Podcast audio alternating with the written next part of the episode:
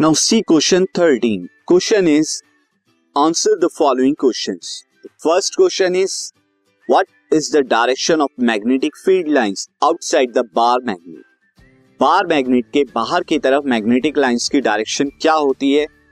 तो देखिए bar magnet ये north end this is south तो बाहर की तरफ़ नॉर्थ में तो ये आउटवर्ड डायरेक्शन में जाती हैं और साउथ में इनवर्ड डायरेक्शन में इस तरह से आती है। और ये बिल्कुल यहाँ पर एक क्लोज कर्व इस तरह से बनता है इन मैग्नेटिक फ़ील्ड का लाइक दिस तो ये डायरेक्शन होती है फ्रॉम नॉर्थ टू साउथ अब नेक्स्ट क्वेश्चन जो है question is the magnetic field lines in a given region are getting crowded एक पर्टिकुलर रीजन में मैग्नेटिक लाइंस जो हैं, वो क्राउड हो रही हैं, यानी काफ़ी कंजेस्टेड हो रही हैं।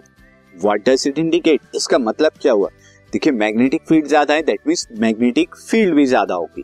तो the strength of magnetic field is higher in this region क्योंकि मैग्नेटिक लाइन ज़्यादा है मैग्नेटिक फ़ील्ड ऑब्वियसली वहाँ ज़्यादा होगी। नेक्स्ट क्वेश्चन है last one is state one advantage of AC over DC AC current का डीसी करंट के ऊपर क्या एडवांटेज होता है, वो आपको बताना है। तो AC voltage can be step up and transmitted over long distance without much loss of energy AC current को आप स्टेप अप स्टेप डाउन कर सकते हैं, यानी उसका वोल्टेज बढ़ा सकते हैं, घटा सकते हैं।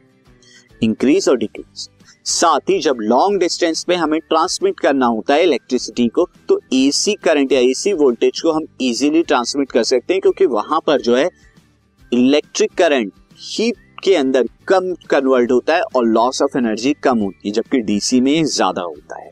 तो ये कुछ एडवांटेज थे। This podcast is brought you by Hubhopper Shiksha Abhiyan अगर आपको ये पॉडकास्ट पसंद आया तो प्लीज़ लाइक शेयर और सब्सक्राइब करें और वीडियो क्लासेस के लिए शिक्षा अभियान के यूट्यूब चैनल पर जाएँ।